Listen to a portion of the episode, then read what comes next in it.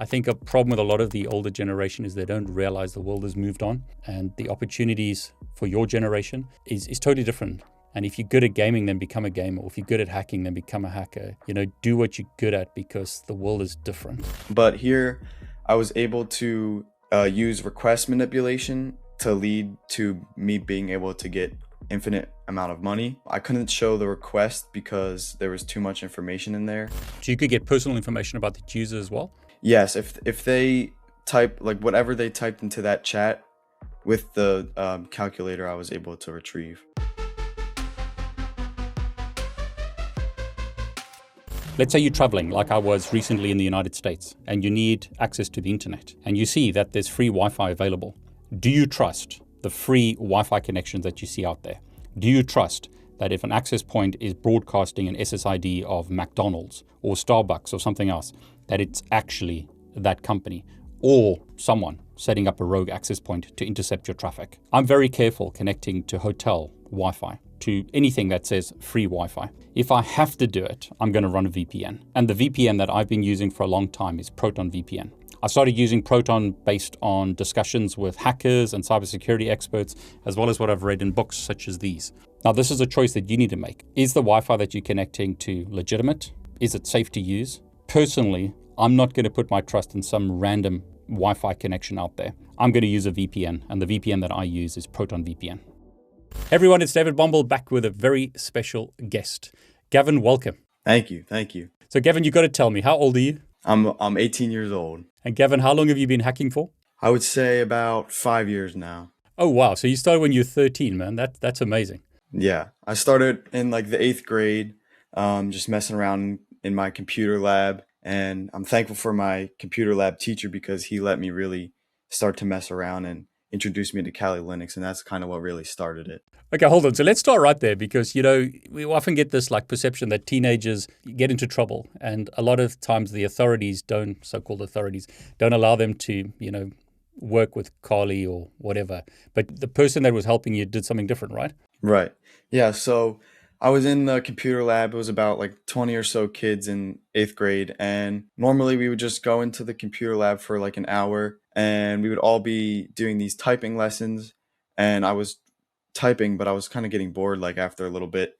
So I would just be messing around, clicking on the different parts in the computer. And then I came across like the command prompt. This feels like every like hacker's beginning, but I saw like the command prompt and I started to learn in some, Windows uh, commands. Yeah, yeah, Windows. And then I remember once like the periods were over, we had to go back to normal class. I would take my notebook and I would be memorizing all the uh, different commands to show the Wi-Fi passwords and you know the simple command prompts. And Joe, how did, how did it come about that your it, was it your teacher, sorry, that uh, introduced you to Kali? I was showing him all the different commands, and he said the one time um, when I came into the class, I didn't have to do the typing anymore. I could mess around with trying to break the computer lab. Um, and then I, I was able to get some Wi-Fi passwords off of the computers and shut down some some different systems. Um, and then we I talked to him after class. I was saying like, what can I do to like learn further? And he said to take a look into like Kali Linux. That's amazing. I mean, it's it's fantastic when people you know don't stop you or stop your curiosity and allow you to you know grow in what you're interested in. And i mean just for everyone who's watching i got to know gavin through nahamsec and that's sort of how you reached out to us is that right?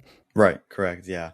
Shout out shout out nahamsec i love that guy. Yeah, so he's amazing. I mean, but I mean, the the thing that's amazing to me, based on like what he told me and what what you've said, is you've got into bug bounty since then, and you've actually you know, hack companies, and you've made quite a bit of money to kind of pay for your studies, I think it is. So perhaps you could just tell us the story, right? Yeah. So I really started looking into bug bounties, I guess, in like 2021. So I've been doing it for a couple of years now, and you know, I'm not I'm not the best, but it it can definitely uh, excite me when I get a couple of bounties, um, especially at a at a younger age, because the the companies do pay sometimes a, a, good amount of money. But yeah, it de- definitely does help my uh, bank account. Yes, I mean you. I, I I don't know if you can share figures, and I believe you've got something to share. So I mean, if you, I don't want to jump the gun. If you want to go through what, what you prepared, then we can do that. But I I love the story that I read on Medium where you wrote about how you failed a test, right, or like a quiz or something, and then you, yes. you hacked a company and made some money out of it, right? Go on. Yeah, so I could tell you that story. So it was in high school. I'm pretty sure it was my sophomore year of high school. So that's like the second year. And I had a English class that was extremely boring. And I was messing around on my computer before the teacher came in and I was looking at like the main page of a website and there was like an opt out button. And when I clicked it, it gave me a prompt for an email to like put in an email.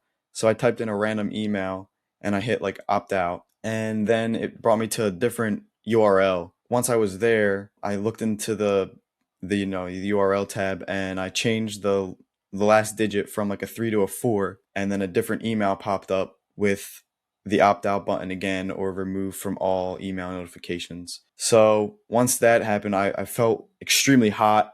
I was like, I was like shaking. I was like, oh my gosh, I almost, I think this is like my first bug that I've ever found. Um, because this was the this was the first time I ever actually found like a valid security issue. So then he comes into the class and he's like, all right, everyone, we're gonna have a I think it was like a vocab test or something.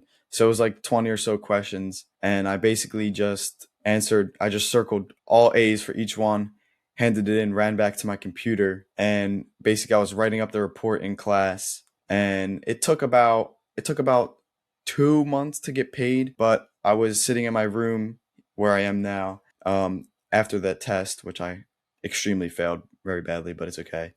Um, and I got the email notification and it said the company um, rewarded me with a thousand dollar bounty. That was my first bounty ever, and that's basically the story of how I failed my test. So tell me, uh, just for international audience, because I, I always get mixed up with the US years and stuff. How old were you when this happened? I would, I think I was about 15 or 16 at the time. So, I mean, that's amazing because I sometimes here in the community you need to go and study a whole bunch of stuff before you can you know start hacking. But at 15 years old i mean what did you study? How did you basically get to that point where you were able to hack a company and you know get a thousand dollars? Really i was just watching a bunch of youtube videos like nahamsec as well as you. Um, just basically just watching a bunch of youtube videos staying up super late. I was just so like addicted to wanting to learn. Um, basically i would just watch so many videos. I would submit a bunch of bugs that were really not valid vulnerabilities. Um, things like without like um, CSRF, like there's no protection against that. Um, so I definitely failed a lot before that. Um, but basically just trial and error and then doing some minimal research. But I didn't buy any courses. I didn't like buy some books and like go to like any other additional resources really. So you didn't do hack the box or try hack me or anything like that. No courses. You just kind of like went straight into bug bounty and tried things. Yeah, I did try hack me and stuff like that for other types of um, cybersecurity, but nothing for like web application really. I was mainly focused on um, like Windows exploitation on um, try hack me. So for the bug bounty, you you obviously had to learn how stuff works, right? So you, you, when you were when you were thirteen or whatever, you you learned a bit about like command prompt, and then you started learning about Kali. Did you just like was it YouTube videos teaching you how the web works and stuff that taught you how to you know do web hacking? Yeah, exactly. Um, I would just watch some Kali Linux videos uh, with like man in the middle stuff like that, and that kind of brought me into like the world of web web um, security. And from there, I would I would test things out on my own network and my parents would be a little concerned when they come in and see my computer screens with all this information but it paid off now so so did they how did they react to that? I mean obviously in the beginning they would have been a bit nervous but did they have you like are, are they used to what you're doing and understand what you're doing now? Yeah they're they're definitely used to it. Once they once they saw the money and i kind of explained them and showed them like my twitter following stuff like that my mother actually came to def con with me and she so she flew out. Uh, she she didn't like go into DEF CON, but she came to Las Vegas with me um, and met Jakoby. So it's kind of funny. Yeah, I mean it's interesting interesting that you you you mentioned Jakoby because you also do Hak5 stuff, right? It's not just web hacking. Right. Yeah, Jakoby really uh, opened my eyes to bad USB and just payloads in general. And me and him would be up late nights just like I was doing with bug bounties. Uh, we would just be grinding, making payloads, and we would be having a blast. Because you won some awards from Hak5, right? For is it Hak5 stuff, but you also do Flipper Zero. So tell us a bit about that. Um, 2022, I was third place for the Payload Awards, and I was able to get some gift cards to uh, the Hak5 shop. So now I I have a bunch of their tools. But yeah, it was a, it was a lot of fun. I think there's around 30 some payloads that I submitted to them um, to get to that to that spot. You were 17 when you were doing that, right? Yes, correct. Yeah, I mean that's amazing. I think it's a big inspiration for people who are watching because I interview a lot of like older people uh, or people who are you know been in their journey a lot longer than you. But I think it's really inspirational that you were able to do so much so soon. You know, you didn't stop at 13. You started 18. You well, I mean earlier than that you're already making money. Uh, 17. You um you, you you're winning awards. I mean that's fantastic. So are you planning to go on this journey, or are you at university? Are you studying something else? What what, what are your plans? Yeah, so right now I'm in university. My major is like international security, and then I have a minor in cybersecurity. But I plan to continue this cybersecurity stuff with my career and as a hobby as well. I'm I'm so deeply involved and addicted. Like there's really nothing else I would choose to do. So I, I get this from a lot of younger people.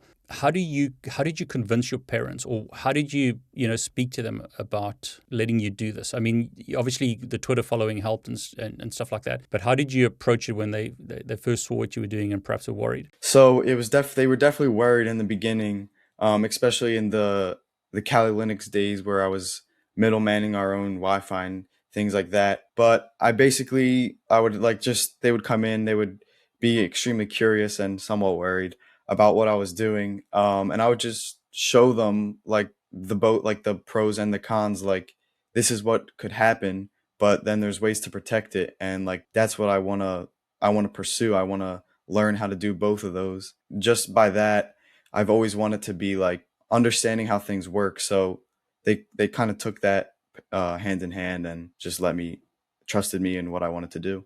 Now I know you, Gavin. You you've prepared something, right, to to talk about some of the bugs that you got and the money that you earned, sort of some tips and tricks. So I, I'm, going to keep quiet now. Don't you want to like share your experience? I mean, I think it's amazing yeah. that someone at your age has done so much and can be an inspiration for other people who are watching. So go for it. Cool. Yeah, so the bug we were talking about was a IDOR, which is a insecure direct object reference and I basically just compiled some tips and then I have some screenshots of applications that I found these bugs in. So I'm just going to quickly go over the tips I think are pretty helpful for beginners to start looking. So the first tip obviously is to inspect your HTTP history.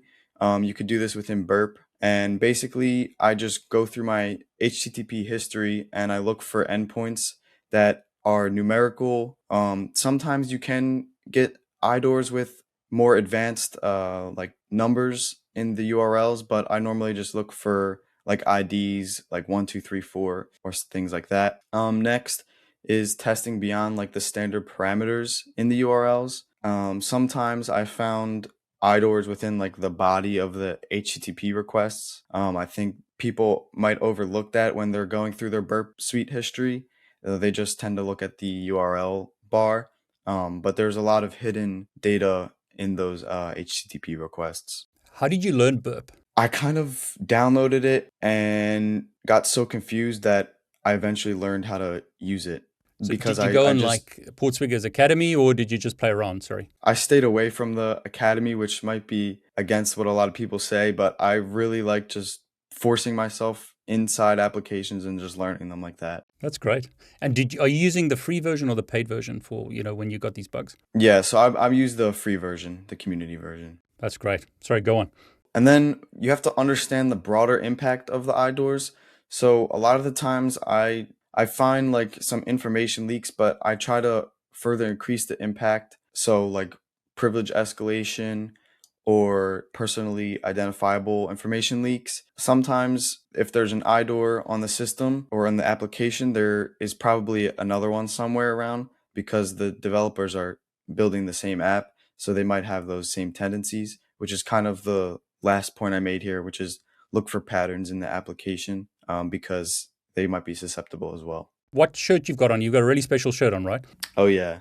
I got my Hacker, uh, One, Hacker One shirt on here.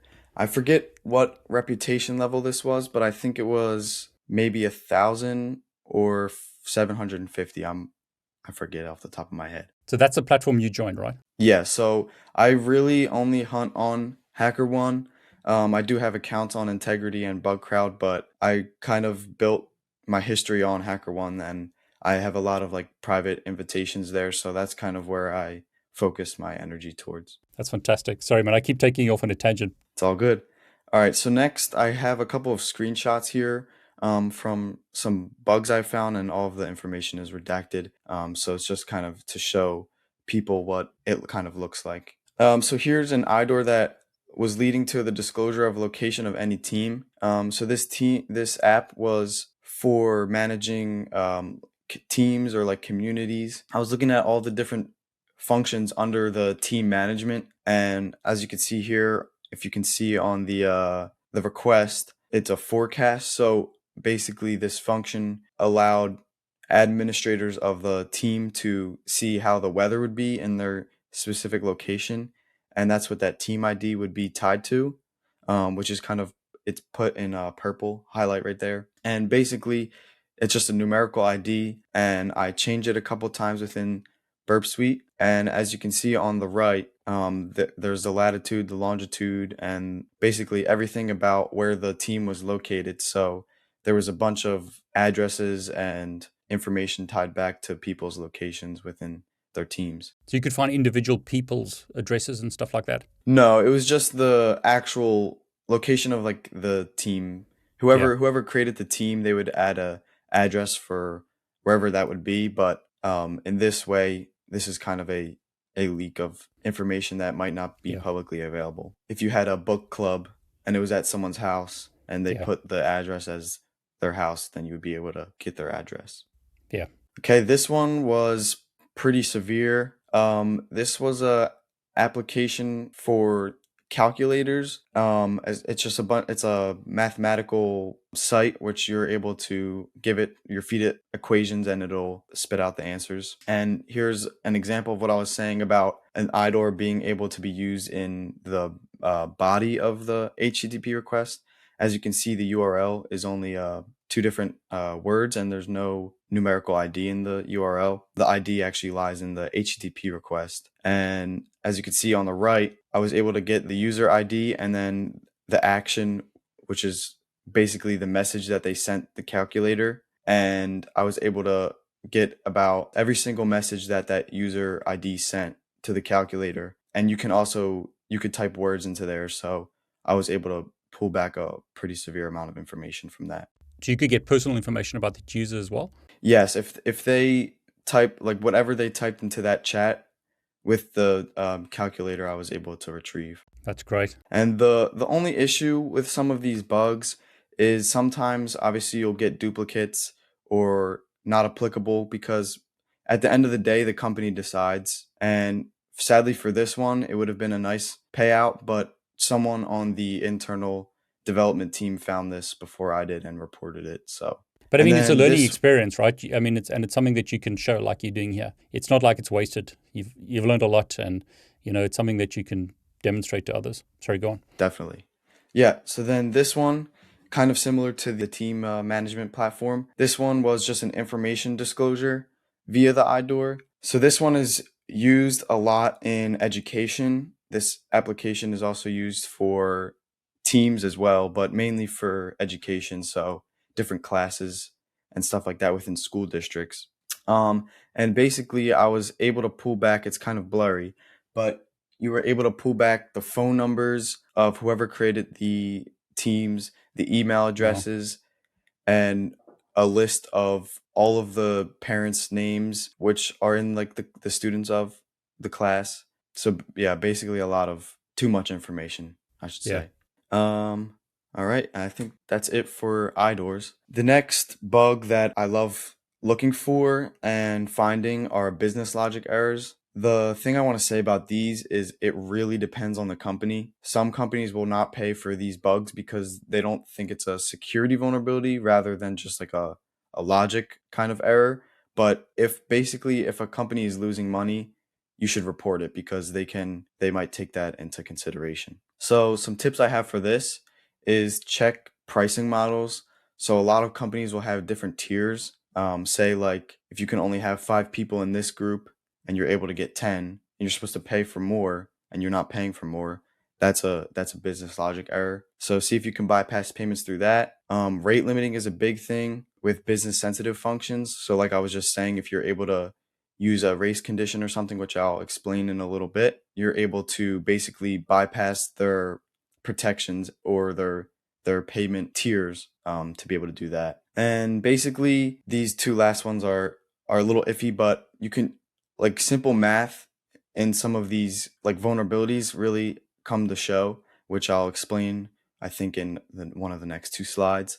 And then also revisiting previously patched vulnerabilities. Um, I found this a couple times with some trading platforms where they might have fixed like the math logic on one uh, trading function, but another function has the same issue later on. So this one was the trading platform that I was talking about. Now this is not real money. I wish it was. I was going to say, you're but, rich. yeah, I wish. Um, but this is basically a simulation of the stock market as well as a crypto simulator. So it pulls real time stock market information and you can basically mess around with trading stocks and you could basically just learn how the stock market works. But here I was able to uh, use request manipulation to lead to me being able to get infinite amount of money.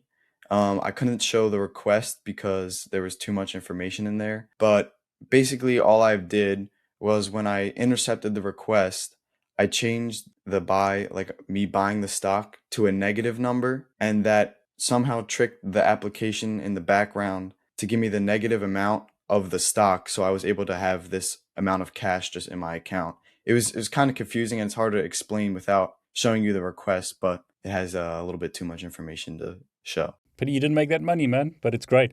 Right. It, yeah. I, I wish this was real money, and maybe they would have made it a a bigger bounty, but sadly, it was only fictitious cash. Okay, and like I was talking about the race condition, um, this company yeah. had a different pricing tiers for the amount of people you were allowed in your specific group. So I used a vulnerability called a race condition, which sends requests at the same time, hoping that the application can't differentiate each request, which was the case here. As you can see, I was able to invite all of these emails to my um, team here when I was only allowed to have about five, I think. Nice. And yeah, so that was a that was my two business logic error screenshots, and here's the screenshot of my uh, Hak5 payload uh, hero. Gavin, that's fantastic. I think that a lot of people will be thinking like, okay, I'm a teenager or I'm younger or I'm moving. And I don't want to just say young people because some people watch these videos, some of them are much older, but they, they're moving from, say, one career to another. What advice do you have, especially for let's start with younger people, people your age, or you know, if I'm 14 years old, and I wish I was, but I mean, let's say I'm 14 years old and I, I want to become like you. Any tips and advice based on your journey? You know, what what would you advise me to do? Um, it's kind of funny asking or being asked for advice um, when I'm I'm normally the one like listening to advice. I guess something from that is listen to people, but don't do exactly as they say all the time. I think people's success is a case by case like issue. I feel like a bunch of people will just give you advice on how they became successful, which might help you, but at the same time, you kind of have to make your own path because if you're doing the same thing that everyone else is doing, you're gonna there's there's too many people already doing that. I mean, that's fantastic advice. I mean, it's uh, you say you don't normally give advice, you should give more advice. So any more advice because that's brilliant advice. Yeah, I guess I would say I think this is a pretty common one, but do what you love I know it might be a little harder if you're older, but especially if you're younger, you have a, a lot more time. You can really you can really focus what you want to do and just become addicted to it and just dive deep and and love what you do. Did it affect your grades? I mean, I know it's that one test you you didn't do so good, but I mean, did it affect your grades when you got consumed by this and your parents got worried, or did you manage to balance, you know, your passion for this versus you know what you have to do, like go to school, whatever? I've been kind of the same mindset with school my entire life it's kind of always been my like second priority, which is not how it's supposed to be. My grades have been the same. They're not the best, but they're good enough so I can pass. But I mean, you got into university, right? So I mean, you must have done fairly well. Right, right, and, and definitely uh, uh, being in university has kind of showed me that time management is more important. But I would definitely say that I, I've been able to keep my grades up as well as doing things that I love. So I mean, you didn't do you didn't read a lot of books. You didn't do courses. You just like trial and error, I suppose is the way to describe what you did, right? Right. Exactly. Yeah. Um, the only really courses I've ever taken were for like certifications. Other than that, I I don't really like spending money, so I never really wanted to spend money on a a course to learn how to do something when I rather just throw myself into it, spend the money on tools and learn that way. I think application is more my type of learning. I mean that's fantastic. I mean it's everyone has different paths and different ways to learn. But it's fantastic to hear yours. So when you said you spend money on tools, are there any specific tools that you, you I mean, Burp, you, you're using the community edition, so it, it, doesn't cost anything. Are there any other specific tools that you'd recommend people invest in, or is it just a specific use case for you for yourself? Yeah. So for um, online security, I really haven't spent much money. I've tried tools here and there, but I don't I don't like as I said I don't really like spending money on tools like that. I guess most of my money has become tools like physical tools, like the Hak5 products, or I have right here a uh, HackRF. Nice. Proxmark. So I kind of like mess around with tools physically, but I would say if I was to buy one tool to help me in bug bounty, it would be Trickest, which is a it's an automation platform, and I've I've done a lot of stuff in there with um, at scale um, vulnerability scanning. But that would be a case by case issue as well. Like if if you're wanting to do um, bigger scale operations, uh, I think that would be the go to. But other than that, I would say just load up Burp Suite and focus your attention there. Your Hak5 payloads, do you have any favorites that you you know you really like or enjoyed making? Yes, so I have a next slide here. Um, these are my two favorite payloads. Uh, I worked on Copy and Waste with Jakoby and Hak5 CEO Darren Kitchen. Um, when we were at DEF CON, I was talking to Darren for a while, and he was telling me about some ideas he had for a payload, and one of them was using the clipboard history on Windows. And that kind of sparked the idea in my head. I was like, okay, well, give me a couple weeks and I'll have something uploaded to your GitHub. And basically, I made the payload called copy and waste instead of copy and paste. Every, I think, at five seconds or so, it'll get the contents of your clipboard and it'll send it to a Discord webhook. And yeah, it'll just, it'll populate there with whatever you copy. So that could be passwords from password managers, emails, basically whatever you have copied in your clipboard. Is that running on a rubber ducky or is that how does it get on the computer and is it you know does it stay in memory or how does it work? A kind of design that Jakoby and I have been using for our most like recent payloads is when once you plug in a rubber ducky, Flipper Zero, whatever, it'll download a PowerShell file hosted either on Dropbox, Discord, something like that. It'll download it, it'll run it, and then it'll delete the PowerShell file um, this might not be the most efficient or uh, secret way to run these payloads, but most of these are just a proof of concept to show that these things can happen and the PowerShell code is there. That's great. And the other one is what browser grab or something? Yeah. So there's been a, a couple of iterations that other people have made of this one. Um, and everyone kind of asks for this payload. This one was kind of suspicious due to the reason that we had to download an executable to be able to decrypt the passwords that are in, stored in Chrome and whatnot. But basically, this one will download a um, executable that decrypts the passwords in like your Google Chrome, basically all of the browsers. So Microsoft Edge, Google Chrome, Firefox. It will uh, decrypt the passwords and it would also exfiltrate bookmarks, history, and cookies, and it'll send that to a Discord webhook or upload it to Dropbox or something like that. Gavin, question for you. You mentioned Darren, Hak5. You've mentioned yes. some like really well-known names in the sort of our discussion. What opened the doors for you? Because I'm a boomer, even though I'm not. In my day, I had to get a degree. I had to do this. I had to do that to get doors opened. But your journey isn't like that, right? Yeah, I would say basically what what happened, I guess, with me is I've just like just like have done like work consistently that eventually someone who's maybe a little bit bigger will notice it and you can either try to reach out to them or they'll reach out to you. But I would say doing work consistently is really what will help get eyes on you.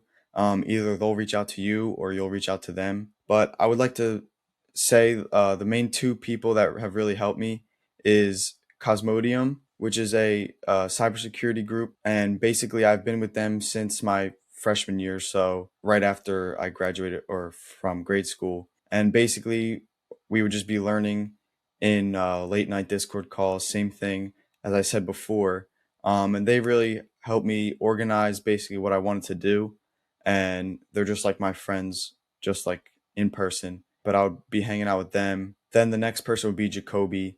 Like I said, when we would be making those payloads, uh, we basically got to the top of the leaderboard, and that's when people started to notice, and basically just started from there. So, how did you meet Jakoby? Was it through the Hak5 development that you did, and then he noticed you? How, I mean, how did you make that connection to someone like who's so well known? Yeah, so I'm pretty sure from what I remember is he was friends with one of the people in Cosmodium, and we were just in a voice chat together, and I was just uh, asking questions about his stuff, hit up his DMs on Discord, and then we were just in calls by ourselves after that, and we we just started from there. It's amazing because I get I get two things from what you've said, and I always say this to people: put your work out there, right? You you put your work out there, and you weren't scared to network with people. Is that is that kind of correct? Uh, yeah, I definitely say that second point. Um, networking obviously is one of the one of the greatest tools you can ever have is knowing people, and just from from Cosmodium and Jakoby, I I've met so many people, and the position I'm in now, even at 18, is is remarkable. I, I am so excited to see what the future holds.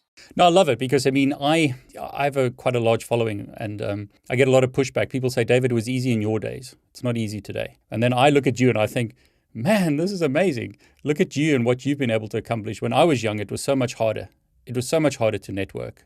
The, the opportunities weren't there. I mean, the fact that you can legally hack companies at like 16 or whatever and then get paid for that and also get recognized for that, I think the opportunities are amazing. Definitely.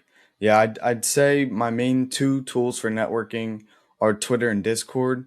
Um, I think Discord is actually is a better tool because you can really become like closer with people from just being in like a Discord with them and messaging with them a couple times rather than Twitter like trying to get through all of their DMs and whatever. So how did you differentiate that you weren't just some kid uh, is it because of the work that you were doing, like the fact that you had recognition on HackerOne the fact that you had recognition on Hak5 Because I mean, obviously, some the people would have taken you seriously for some reason, right? Yeah. So I don't know what has really done that. You just have to put yourself out there. Like it's it's definitely a little intimidating when I go to things like DEF CON where it's 40, 30 year olds all older than me. I think I was like at least one of the younger ones there. They definitely give you an interesting look. They're not standoffish. They just are like, how how are you here? I guess. The thing about the world today, right, is its age isn't a, isn't a factor. I mean, it's it's amazing that you could do so much in like in five years or so, and it's only going to get bigger now. And I, I think a question I want to ask you because I'm sure sure a lot of people are dying to know this is, can people reach you or reach out to you and get some advice? And, and if they can, where should they go? I'll answer um, basically anywhere. Discord and Twitter are like my main main two applications that I use.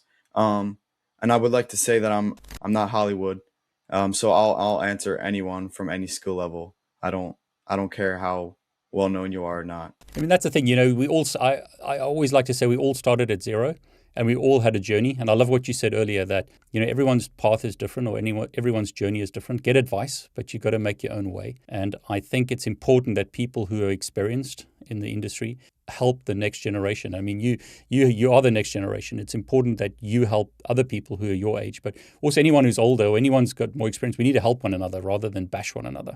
Exactly. Um, a thing with that, like the next generation, uh, a bunch of people in my bug bounty server are the same age as me or even a year or two younger and they they're wanting to learn and um I'm right there with them showing them the the different techniques and whatever to be able to become this next generation. So what do you think uh, this is a bit of a nasty question? What does the next generation, like your generation, bring to the table that the boomers, if you like, I just use that as a joke, don't don't have? Um, what are you doing differently? Yeah, I think growing up with technology is is a big factor in that like we understand the industry more because we we are just have been born in it. I feel like older people have to learn the industry, but we've just been born in the industry, so we already have that preconceived knowledge. Yeah, I mean it's amazing. I always use the story that my daughter at that time was two years old, and she told me about you know, something on an iPad just by messing around. And I think that's exactly right. Right, you digital natives, it, it's just natural to you. Exactly. I, I think it's an analogy. I guess would be you're if right now if I had to be put on a farm with a farmer, I would have to learn everything, and the farmer would have to come to my room and learn about all this technology. So I feel like it's just how we've been born into these industries. Have you had people push against you, like say, get away, you're just some dumb kid? Or has the community been welcoming and helping you? And if you've had pushback, you know, how did you handle that? Yeah, I think kind of in the beginning, it was more my fault at the time because I'm so young or because I was younger. Um, I didn't know how to effectively communicate with people or companies. I feel like there was still that lack of maturity in the way that I communicated, so people didn't take me as serious. But I had that thirst for knowledge at that time too, but I just didn't know how to communicate my thirst for knowledge. So I, I think I read it on Medium. You said something like when you submitted a bug, you didn't do a great job doing a report, but they still gave you the money, right? Yeah. At the time, uh, my reports were brutal to look at. I, I just kind of submitted the URL where the bug was and uh, a couple sentences on why it why it's wrong. But now I spend about 30 to 40 minutes writing up a report. So, any advice for someone younger trying to get into bug bounty or into cyber? Like, I mean, you've already given a lot of advice, but any like final thoughts, advice for someone? Yeah, I would say the number one thing, especially with bug bounties and like reporting issues, um, which I find helpful as well, is uh, using artificial intelligence like ChatGPT or whatever to basically help you frame your reports what I've done is I have a couple outlines that I use. So I would I asked it, can you create an outline for a cross-site scripting vulnerability report? And basically it'll it'll map out each section like the URL that's affecting, what's the potential impact, and basically it just helps me effectively communicate with the company in a professional manner. That's fantastic. So let's talk more about that. Have you found that AI has really helped you, or is it just in the reporting side, or was it uh, elsewhere as well? Yeah, I would say, especially nowadays, I think it, it has greatly uh, sped up my my learning and has definitely made it um, easier to find things. Like uh, the, yesterday, I was messing around with my SDR, um, which is like a software defined radio. I was looking for some specific frequencies that I could test, like in my area, and yeah. I basically asked it like, can you give me some frequencies to test and what band should I be using, whatever, and it listed a bunch, and I was able to quickly get to them like that. That was ChatGPT, right? Yes, I have the paid version, but I'm sure you could do it without it. Yeah, I mean, ChatGPT is amazing. Have you have you used any other AI tools, or is it mainly that? Yeah, so mainly uh, I use ChatGPT. I've I've been subscribed for a while now, and they've definitely improved stuff. But I I tried um, Google Bard. I just have favorited towards ChatGPT. So it's more for report writing or like research. It's not for like actual hacking, right? Yeah, I def yeah, definitely more more research than anything. I feel like it's kind of limited in the in the aspects of what it can really do, like giving you um, certain information. But there are some type of uh, chatbots that are like uncensored. I mean, it's fantastic that you use ChatGPT to write a professional report. That's the way of the future, right? Don't try and reinvent the wheel. Just use something like that to help you make your life easier and do things better. Exactly. I think um, it can benefit both the reporter and the reader of the report. I feel bad for whoever was reading my reports when I first submitted them, but now I try to make it as smooth as possible. So a lot of people who watch my videos are your age. I can't give advice to your generation. So, is there anything else you want to like say to someone your age or like inspiration to younger people? You've given a lot of that, but if there's anything else, yeah, I mean, still like the biggest thing is, especially if you're young, you have a lot of time and your life is still very malleable. So just do what do what you want to do, and even if it's not the most uh, socially accepted. Um, I know a lot of my friends they mess around with me saying whatever I do online, but at the end of the day, I'm still I'm still getting that paycheck from sitting at my desk, so they can say whatever they want. I was just gonna say, let's see what they say when you get your Ferrari, right? Yeah, exactly. Then then we'll see who's talking. Yeah, yeah, I always find it hilarious because it's um it's that old old joke, you know, the um people hate on the nerds or whatever, you know, whatever joke you want to use, or hate on people who in cyber who's stuck in a dark room busy hacking. But let's see what happens in the future when you have a, your Ferrari or whatever you you know you get one day. Uh, let's see what exactly. they say then. I think cybersecurity is a great foundation in just a way to like think. Um, like the hacker mindset, I feel like it is applied to so many things in my life, not even just technology based, but if I have a project to do around home, it's really like it helps so much with problem solving, especially in school as well. Um, I feel like I'm able to do my work or just figure out things so much faster because I have a mindset that like I want to be able to solve problems. I love that. I mean, it's that whole Mac, hacker's mindset is not just about hacking servers or hacking companies, right? It's a whole way of thinking. And I think if you can learn that way of thinking, it's a huge advantage. Exactly. Um, the only other thing is I do want to thank my parents. I know some people might have some issues with parents or they might not fully understand what they're doing, but my parents, they've really shown me the support that I need, and I, I'm really appreciative towards them for allowing me to do this all at the age of the, what I am. I think it's fantastic, and you know, kudos to your folks. Um, I, I heard of someone else who wanted to be a gamer, who was like 14 or whatever, and the parents discouraged that. And, and my attitude was like, what if this if this kid is good at gaming, then they should game. I think a problem with a lot of the older generation is they don't realize the world has moved on, and the opportunities for your generation is, is totally different to say, for instance, my generation. And if you're good at gaming, then become a gamer. Or if you're good at hacking, then become a hacker. You know, do what you're good at because the world is different. And you know, huge kudos to your folks for letting you do this. Exactly. Yeah. If if you know deep down what you want to do and the people that you're listening to aren't aren't telling you that then find other people to listen to because that's just not that's just not how it is anymore gavin i really want to thank you for sharing you know you said you normally listen to people but the advice you've given is is, is fantastic, and I, I, I love interviewing a range of people. I can't talk to your generation like you can. I really want to thank you for sharing, you know, your perspective, sharing for the younger generation, the next generation, because the world will continue having this disaster with cybersecurity unless your generation come up with new ideas and better ways to do things. So, thanks for so much for sharing. Any last words before we wrap up? I think that was a, a great time, and I'm I'm just thank you for having me on here. It's it's a dream. It's definitely a dream come true. That's fantastic, man. It's great to have you, and thank you for inspiring everyone. So everyone who's watching, please connect to Gavin. I've put his Twitter and his Discord links below. Ask your questions, especially if you're a younger person and you know you find that I'm a boring old guy. Then you know connect to Gavin and get his input about what you should be doing with your life. Gavin, again, thanks so much, man. Thank you.